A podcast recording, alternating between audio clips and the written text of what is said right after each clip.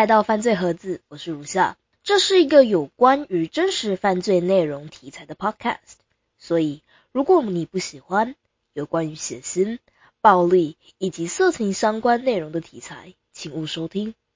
要杀掉什么东西，还有要怎么处理细节，需要学的，就和换轮胎一样，第一次会很小心，到了第十三次，你就会想不起来自己把单向扳手放到哪里去。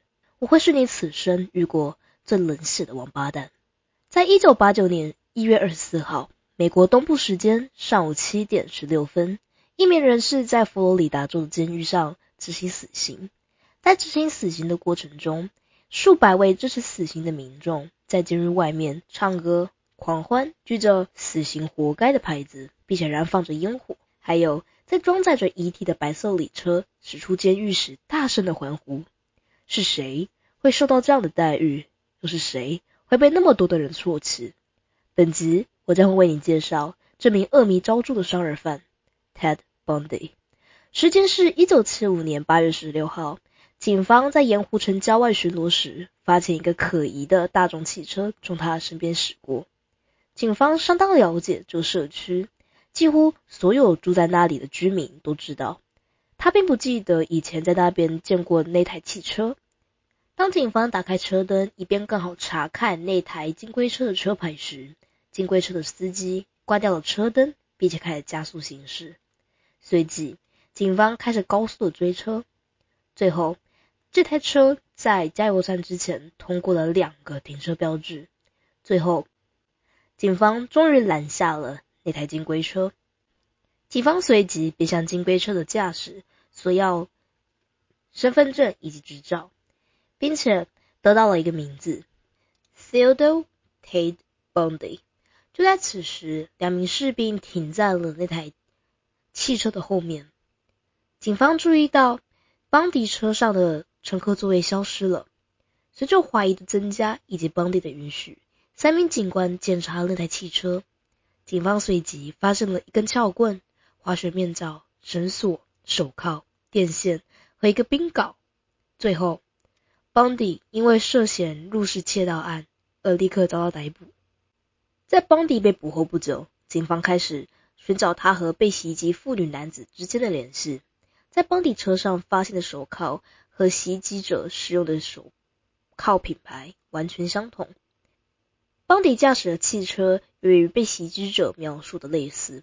此外，在邦迪的车上发现的撬棍。和去年十一月早些时候用来威胁某名被袭击者的武器类似，警方还怀疑邦迪绑架过许多的人。这些案件之间有太多相似之处，以至于警方无法忽视。然而，他们知道警方需要更多、更多的证据来支持对邦迪的控诉。一九七五年十月二号，一场袭击案的存活人从名单中选择邦迪作为袭击他的人时。调查人并不感到惊讶，其他受害者的朋友也从名单中挑出了 Ted Bundy 作为受害者失踪的那个晚上看到在附近徘徊的那个人。即便 Bundy 一再声称自己是无辜的，但警方似乎肯定他们找到了那个犯起无数次袭击案的男人。在 Bundy 被选中后不久，调查人员便对这位 Theodore Robert Bundy 展开了全面的调查。在经过许多的证人指证之后，警方被确认了这个 Theodore Robert Bundy 就是我们的主角，他便是 Ted Bundy。但是比起警方认为的，Ted Bundy 所犯下的案件似乎还要更毒。似乎 Ted Bundy 的出现串起了这一年来在美国横跨八州的相似命案。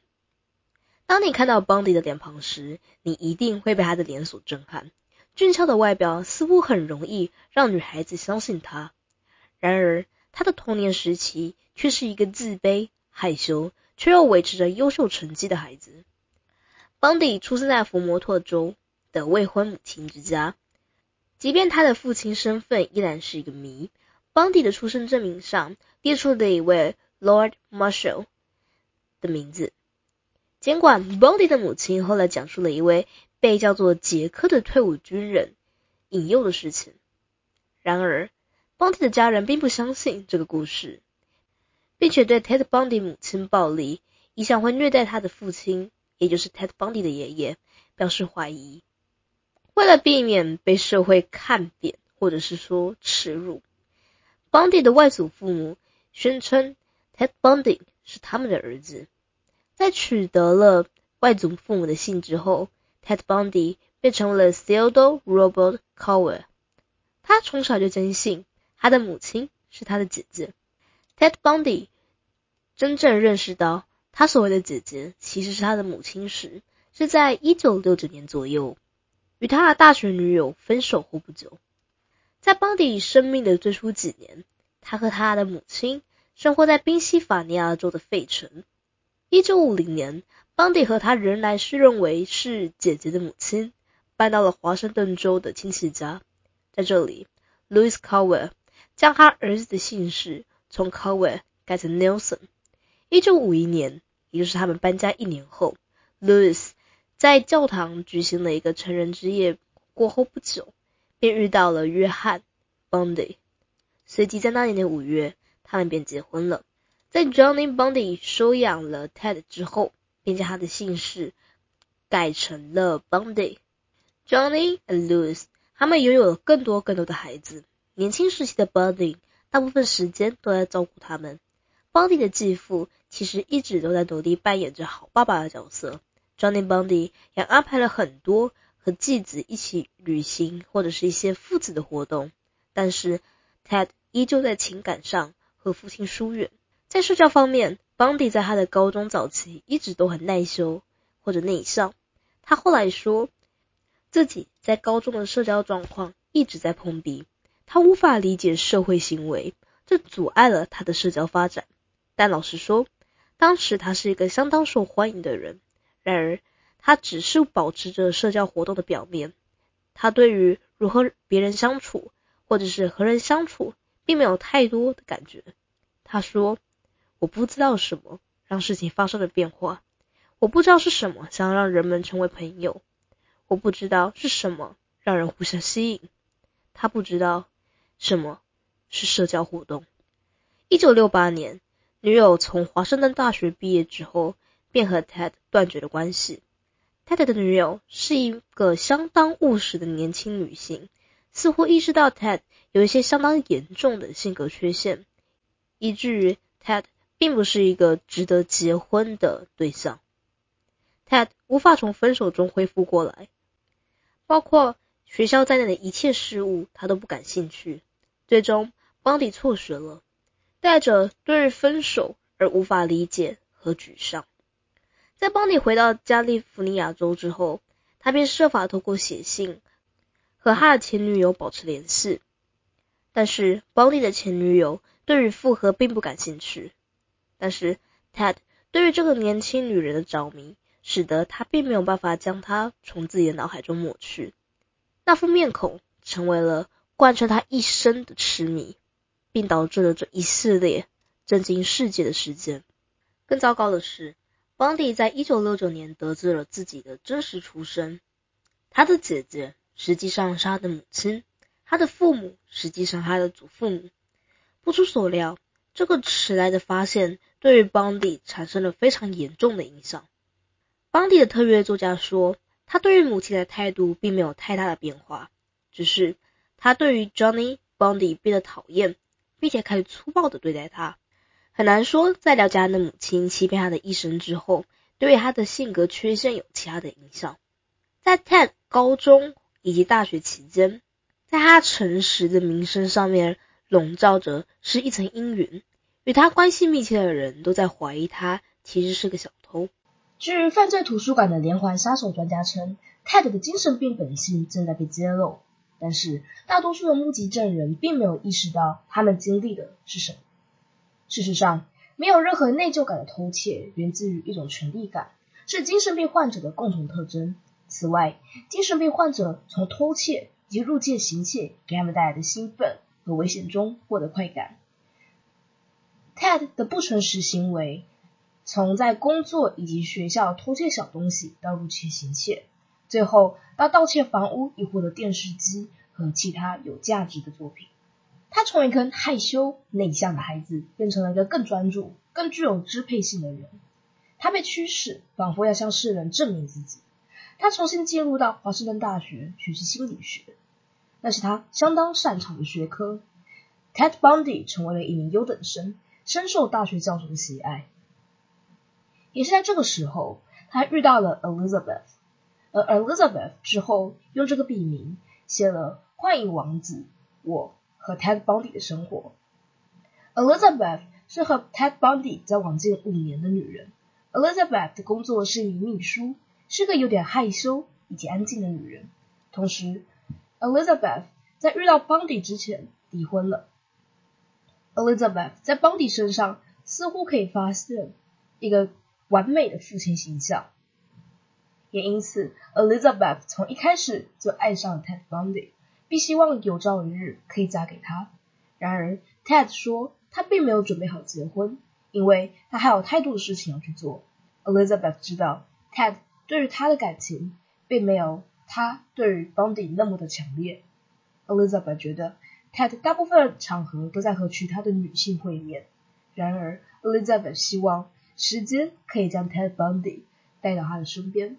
Ted 最终会改变他自己的生活方式。Elizabeth 不知道 Ted Bundy 和加利福尼亚的女友过去的关系。事实上，Ted Bundy 和他过去的女友仍然会保持着联系，并且会互相的访问。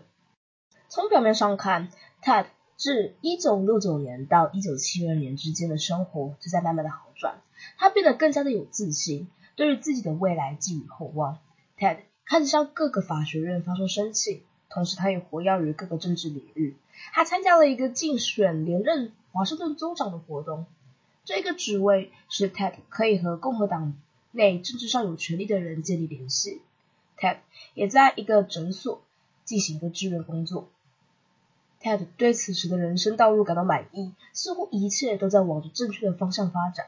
他甚至拯救了一个溺水在湖中的三岁小孩的性命，而获得了西雅图警方的赞扬。一九七三年。在为华盛顿共和党工作的 Ted Bundy 出差到加州的时候，他遇到了他的前女友。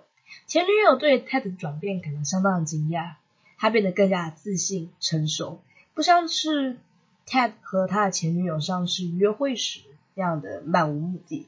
之后，他们又见面了几次。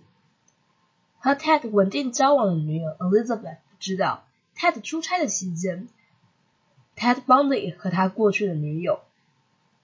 重新建立了一个良好的恋爱关系。在那个冬天，Ted 不断的和 Elizabeth 约会，而在约会的过程中，结婚是 Ted 不断不断提出的话题。然而，就在他们的恋情正式开始的时候，情况发生了根本性的变化。曾经的 Ted 对于前女友倾注的感情，他突然间变得冷漠，并且相当的沮丧。Ted 似乎在短短的几周之内，便对前女友失去了兴趣。前女友对于这个新 Ted 感到困惑。一九七四年的二月，Ted 在没有任何警告或者是解释之下，结束了他和前女友的联系。或许那是一个复仇计划吧，但很明显的，这个计划奏效了。Ted 拒绝了他的前女友，就像他的前女友曾经拒绝过他一样。随后。前女友便再也看不到或者是听到 Ted 的讯息了。没有人确切知道 Ted Bundy 在何时何地开始杀人。许多研究 Ted Bundy 的专家，包括了许多的侦探或者是一些杀手。一名来自塔科马州的八岁女孩，在一九六一年自家中消失。当时的 Ted Bundy 十四岁。尽管 Ted Bundy 始终否认自己杀害了她。而在处决的前一天，Ted Bundy 告诉了他的律师，自己曾经在一九六九年第一次企图绑架一名妇女，并且暗示 Ted Bundy 在1972年的时候犯下他的第一起实际的谋杀罪。1973年，Ted Bundy 的一名共和党朋友在 Ted Bundy 的汽车上面看到了一副手铐，而多年来。Ted Bundy 一直是一九七三年十二月在华盛顿州谋杀 Kathy Devian 的嫌疑人。但是 DNA 分析导致另外一名男子在二零零二年因该罪行而被捕定罪。Ted Bundy 已知最早的谋杀案发生在一九七四年，当时他二十七岁。一九七四年的一月四号，午夜过后不久，Ted Bundy 进入了十八岁的 Johnny Lund。这个 Johnny Lund 是化名，那他进入了他的地下室。Johnny Lund 以下简称 Johnny，他是一名华盛顿大学的舞蹈学生。当 Johnny 陷入沉睡时，Bundy 利用了他床架上的一根金属棒攻击了 Johnny 的头部，并且对 Johnny 进行了性侵犯。第二天早上，当 Johnny 的室友感到奇怪，并且打算探望他的时候，他被发现呈现昏迷状态，并且倒在自己的血泊中。但是幸运的是，他从这场袭击案中存活了下来，但是遭到了永久性的脑损伤。Ted Bundy 的下一个受害者是威斯康星大学的学生，也是他表弟的室友 Linda Ann s i l l y 那这边的话会简称她为 Linda。Linda 是一个非常有成就的女性。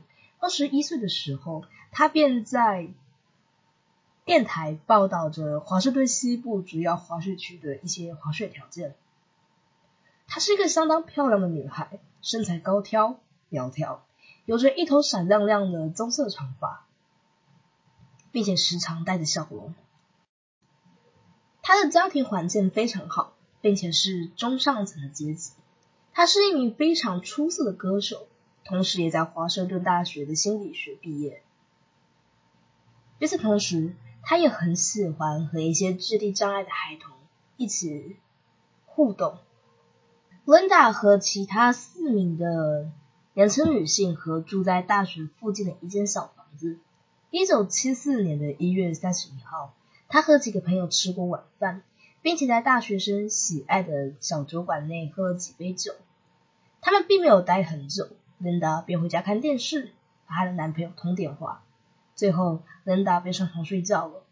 那天晚上琳达隔壁房间的室友并没有听到琳达的房间里传来着任何声音。琳达必须每天早上五点半到她的广播电台上班，室友像往常一样，五点三十分听到琳达的闹钟响，但不同寻常的是琳达的闹钟一直一直在响。室友最终走进去，关闭了闹钟，却听到电话声响了，是广播电台打电话来问琳达在哪里。琳达房间的床铺已经是铺好的，并没有任何打斗的痕迹，所以室友认为 Linda 是在上班的路上。那天下午，当他的父母打电话来询问 Linda 为什么没有按预期的来吃饭。每个人便开始担心 Linda 的状况。没有人见过她，她仿佛从这个房子里消失了。Linda 的父母随即报了警。在 Linda 的房间里面，他们发现 Linda 铺床的方式是她从来没有做过的。实际上，Linda 从来都不会整理她床。更奇怪的是，这张床上面少了一个枕头套和床单。在床上遗留下来的。枕头和床垫上都发现了和琳达相同血型的小血迹。他挂在衣柜里的睡衣上也沾着血，同时他的另一套衣服也消失了。另一个线索则是，女孩们平时都会锁上房子里面窗户的门锁，但是琳达房间里面的窗户并没有上锁。起初，警方并不认为 Linda 是犯罪行为的受害者，也因此他并没有收集指纹、头发或者其他的证据。最终，警方终于意识到，有关于 Linda 的案件实际上是一名闯入者进入了房子，并且脱下了琳达的睡衣挂在衣柜里面，给她换上了另一套衣服之后，整理好床铺，并且将 Linda 放在了床单里面，并且安静。将他抬出房子。时间来到一九七四年三月十二号，那是个阴暗的星期二晚上。Tina Manson 正在计划着大学活动的一个民间舞蹈课。我这边会将 Tina Manson 简称为 Tina Tina 还计划在其他大学的图书馆举行一个爵士音乐会，而这个音乐会呢，原定于晚上的八点在礼堂开始，在图书馆大楼的一楼举行。在 Tana 离开之前，他似乎过于注重自己的外表，而他决定多次的更换他自己的衣服。然而，他并没有对室友说他要去做什么，也没有说要去约会。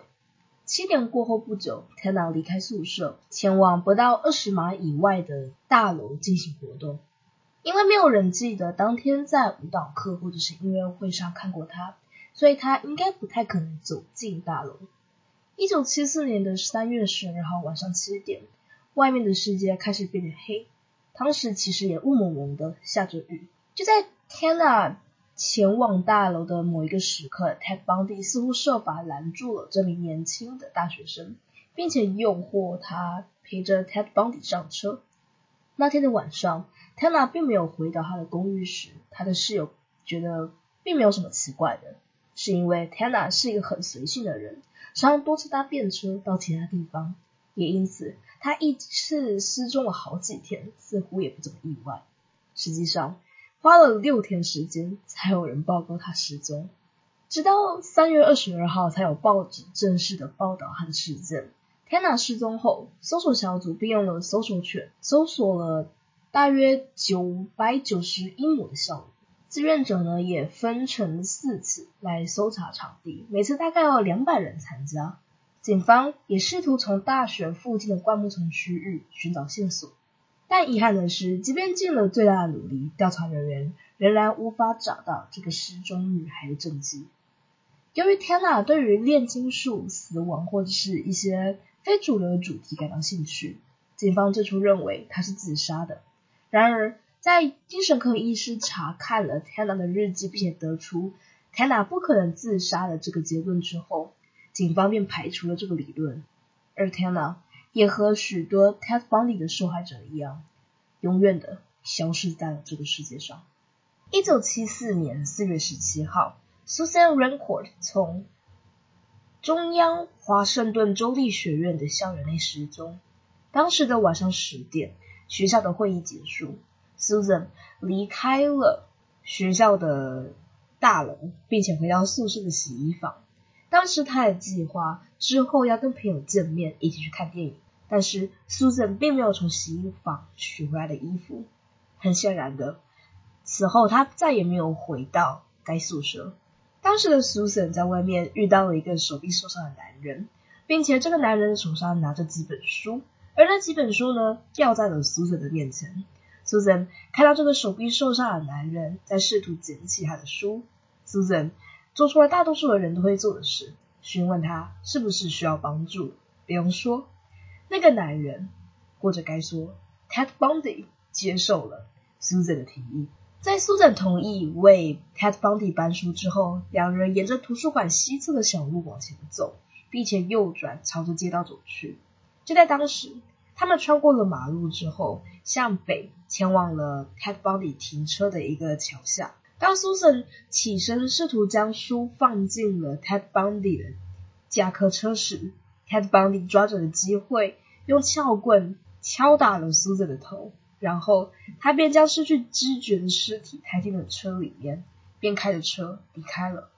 接下来是 Cassie Parkes 和 Brenda Ball，两人分别。出现在一九七四年的五月六号和一九六一年的一个酒吧里面，两人随即在大学校园以及酒吧出现了最后一次之后，便再也没有出现。Ted Bundy 随后绑架了 Georgian Hodges，这边会指证他为 Georgian。Georgian 是威斯康星大学的一名学生，是学校联谊会的一个成员。一九七四年的六月十一号凌晨。他从男友宿舍走过一条小巷，来到了他平常会待的那个联谊会。在此之后，他便再也没有被见到过。目击证人后来报告说，当天晚上在该地区看到了一个打石膏的男人，在那边挣扎的搬运他的公文包。另外一名的室友则报告说，该男子曾经请求他将公文包放到他的车上。Ted Bundy 在华盛顿的杀戮狂潮在一九七四年的七月十四号达到了最终的高潮。白天，他在萨马米康湖州的州立公园绑架了 Janice Alton 和 Dennis Nesbitt。那天，有八个不同的人向警方讲述了自己被 Ted 骚扰的事情。其中的五的人，他们的犯案手法是 Ted 会请求他们帮他把车上的一个帆船卸下来。其中一个人呢，被 Ted 一直带到他的车上，但是车上并没有帆船。随后，他便拒绝陪着 Ted 走得更远。另外的三位证人则是说。本看到了 Ted 向 Alter 诉说那个车上有帆船的故事，并且看到 Alter 在 Ted 的陪伴下离开了海湾。从此之后，就再也没有人看到他活着了。该镇的侦探很快就有了嫌疑人以及 Ted Bundy 车的描述。一些目击证人告诉了调查人员，他们遇到了 Ted。在说话的时候有短促的英国口音，很快传单便遍布了整个西雅图地区。在看到了当地的报纸和新闻的报道之后，Ted Bundy 目前的女友，也就是他在华盛顿大学的一个心理学教授和前同事 Anne Lord，都向警方报告说，Ted Bundy 可能是一名嫌疑人。警方每天都会收到多达二十条的信件线索，他们并没有注意到。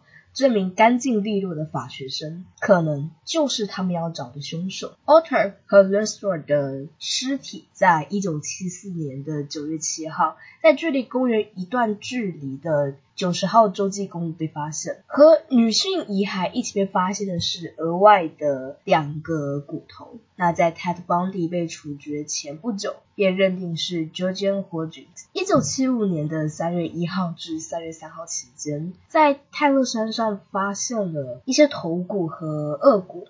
在多年之后，Ted Bundy 声称，他也将 Tana Manson 的尸体。倒在了那边，但是他们并没有找到有关于 Tana Manson 的遗骸。那年的秋天，Ted Bundy 在盐湖城的犹他州大学法学院就读，并且在十月继续他自己的杀戮。Nancy Wilkers 在一九七四年的十月二号自犹他州失踪。这一次有人看到他是在当地开着一个金龟车。一九七四年的十月十八号，Ted Bundy。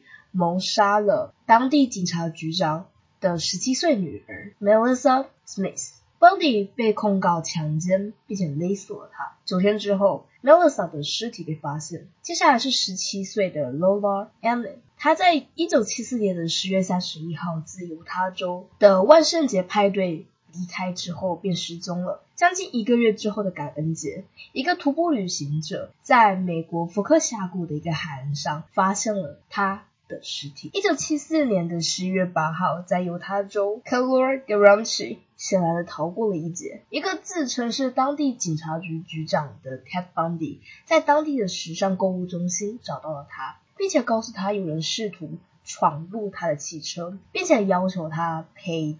他去警察局 c a l o r 上了 Ted Bundy 的车，但是拒绝了 Ted Bundy 要求他系好安全带的请求。他们两个开了一小会儿的车，随即。Ted Bundy 突然间把手挽到了 c o r e 的肩膀上面，并且试图给他戴上一副手铐。在挣扎中，Ted Bundy 将两个环都系在了同一个手腕上。最后，Ted Bundy 拿出了他的撬棍，但是 c o r 便在空中接住了那个撬棍。最后 c o r e 打开了车门，并且滚到了高速公路之上。大约在一小时之后，一名陌生的男子出现在犹他州当地的一个高中里。当时，高中里的戏剧部。正在那边进行着他们的表演。那名男子走进了戏剧老师之后，便走向了一名学生，要求两人都到停车场来识别一辆汽车。两人都拒绝了。在戏剧结束后不久，戏剧老师又见到了那名男子。此时，那名男子呼吸急促，头发乱糟糟的，衣衫不整。另一名学生看到那个人潜伏在礼堂的后面。十七岁的高中学生 Debbie Kent 在中场休息时离开了戏场去接他自己的小兄弟，随即便再也没有出现。后来，调查人员在该高中外的停车场发现了一个小小的钥匙，并且用那个钥匙解开。了刚才说到的 c a l o r d e r o n c i 身上的手铐。一九七五年，Ted Bundy 还在犹他州就读法学院的时候，他将他自己的犯罪地点转移到了科罗拉多州。一九七五年的一月十二号 c a r o l i n Cavell 自科罗拉多州的一个旅馆内失踪。当时，他和他的未婚夫还还有孩子们在度假。他的失踪范围大概是在电梯门和他房间的五十英尺的范围内。他的未婚夫很快就意识到不对劲，他为什么要花那么长的时间去拿一个报纸？不久之后，他未婚夫的疑惑转向成了焦虑。他开始担心会不会 Kellen 跌倒并且摔伤了他自己。于是，他打算上楼去调查。然而，当他的未婚夫敲门的时候，Karen 并没有回答。直到未婚夫从接待处拿出了备用钥匙，并且打开房间时，房间内并没有 Carrie 的踪迹。更何况，Carrie 要去拿的那本杂志还在房间里面，没有任何打斗的痕迹。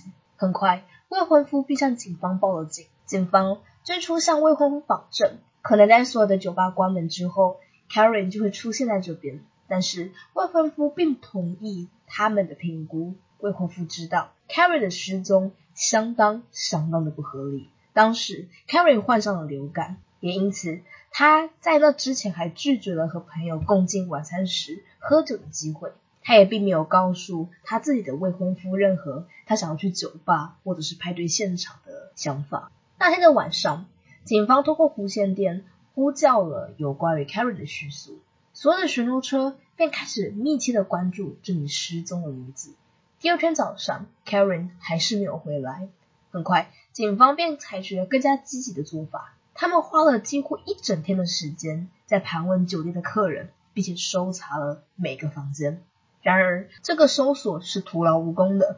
尽管进行了一百多次的采访，并且调查了每一个他们可以看到的角落和缝隙，警方还是找不到有关于 Karen 的踪迹。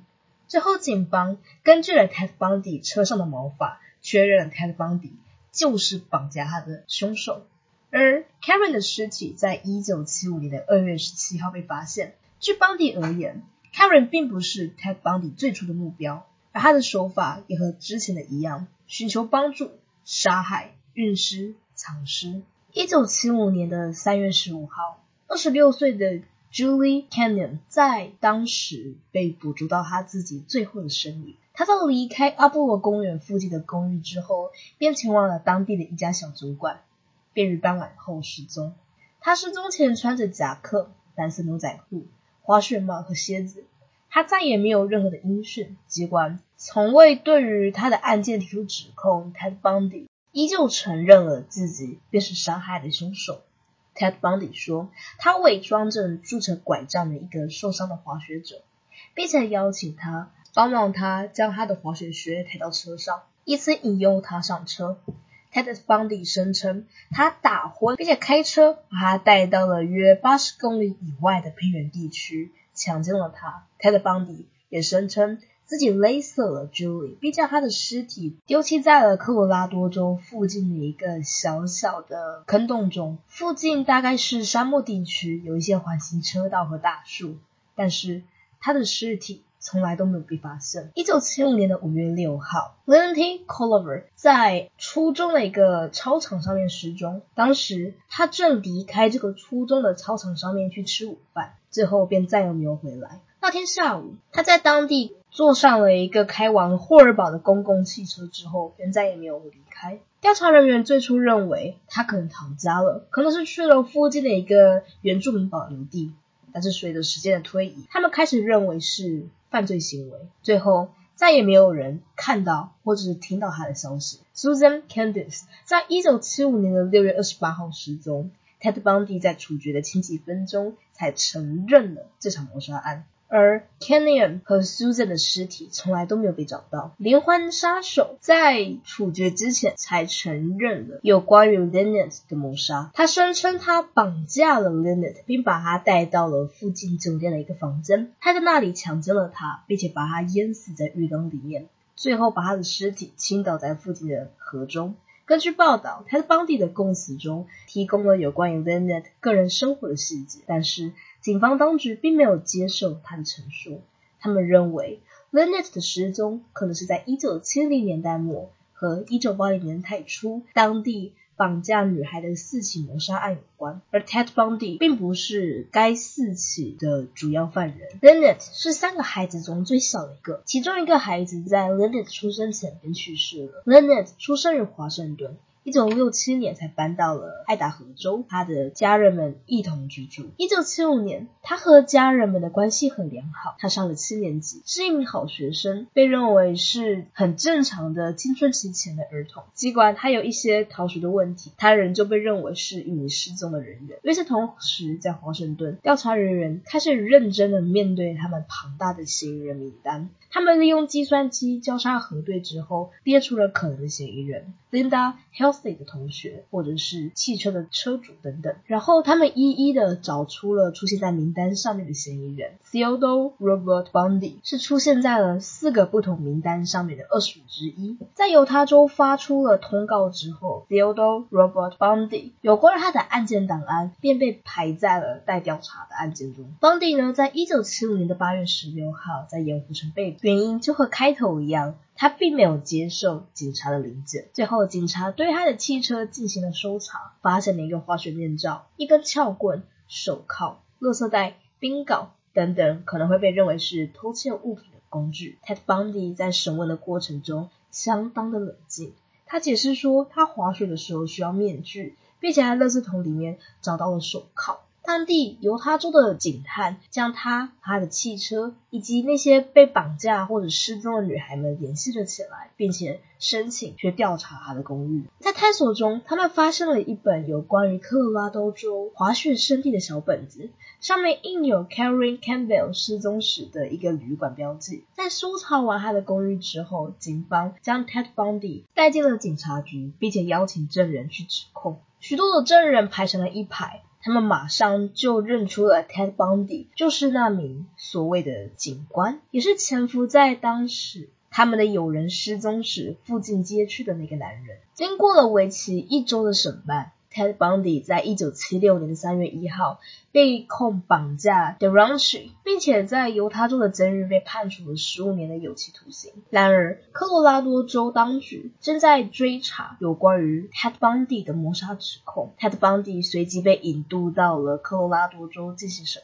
一九七七年的六月七号，针对 Karen Campbell 的谋杀案听证会，Ted Bundy 被带到了当地的一个法院。在法院休庭的期间，他被允许去参观法院的一个图书馆。他试图从那边的二楼窗户跳下后逃跑，但是在跳跃的过程中，他扭伤了他自己的右脚踝。在 Ted Bundy 逃跑的几分钟内，他先是跑着，最后便漫不经心的穿越了小镇，向当地的山上走去。他在没有被发现的情况下，一路跑到了山顶，并在当地的狩猎小屋里面待了两天。但是之后他便迷路了，在山上徘徊，并且完全迷失了他自己本来预定的一个小径。有一次，他和一名持枪的公民面对面，那名持枪的公民便是在山上试图寻找 Ted Bundy 的搜索者之一。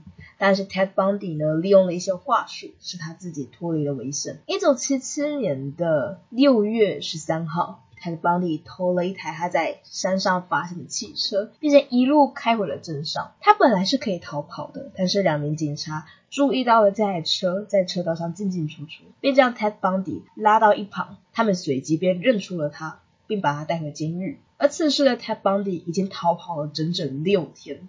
Ted Bundy 重新被拘留，但是他制定了一个新的逃跑计划。在等待审判的期间，他被关押在了科罗拉多州的一个监狱里。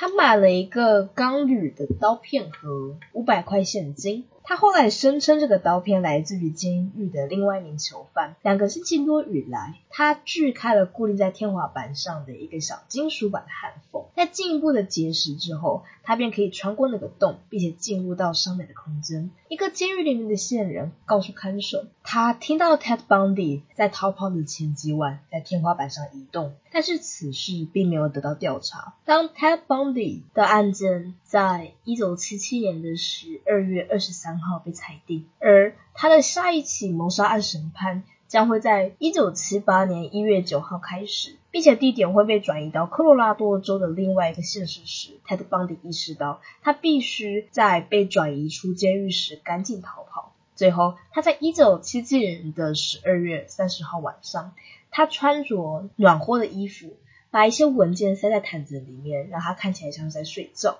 最后，他便穿过了洞口，爬上了爬行空间。最后爬上了狱卒的房间，并且换上了狱卒的衣服，离开了监狱。由于 Ted Bundy 案件的冗长，我会把它分成上下两集。接下来就是大家喜闻乐见的闲聊时间了吧？我想，我停更了一小段时间，是因为疫情的缘故，因为我得了很严重的 COVID-19，然后当时我没有办法讲话。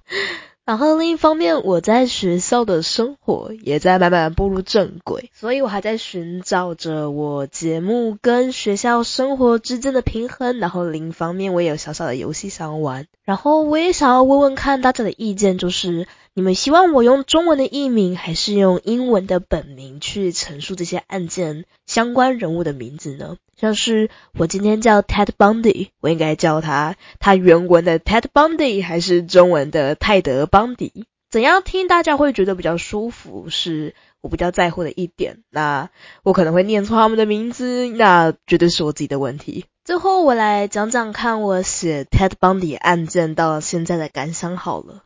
他案件的内容真的是太长了，我必须透过好多好多的。怎么说呢？网站吧，去了解他到底做了什么事情。因为我主要在使用的那个网站上面不一定会讲得很清楚，所以我还要去找他们的新闻，去找他们的一些审判内容来写我的稿件。然后另一方面，他们都是英文的。然后说实话，我并不觉得我自己的英文程度好到哪里去，所以有的时候会用上一点翻译，然后也导致我的稿件听上去很像是某种翻译腔。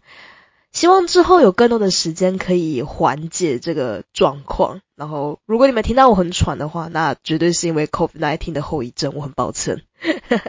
然后之后的话，如果我可以稳定下来，我会希望可以开开直播跟大家一起聊天。但是在那之前，我想要先达成自己的一些小目标，像是听众可以达到某个人数，或者是。下载量可以达到某个人数等等。当然，在那之前，我要先有稳定的更新频率。以上是我想要做的一点小小闲聊内容。毕竟最近几天我真的没有太多可以拿来闲聊的东西，除了我自己的 COVID-19 跟更新频率这类的东西之外。下一集的节目应该会在下下周推出，那也期待大家可以准时来听我的节目。谢谢大家，再见。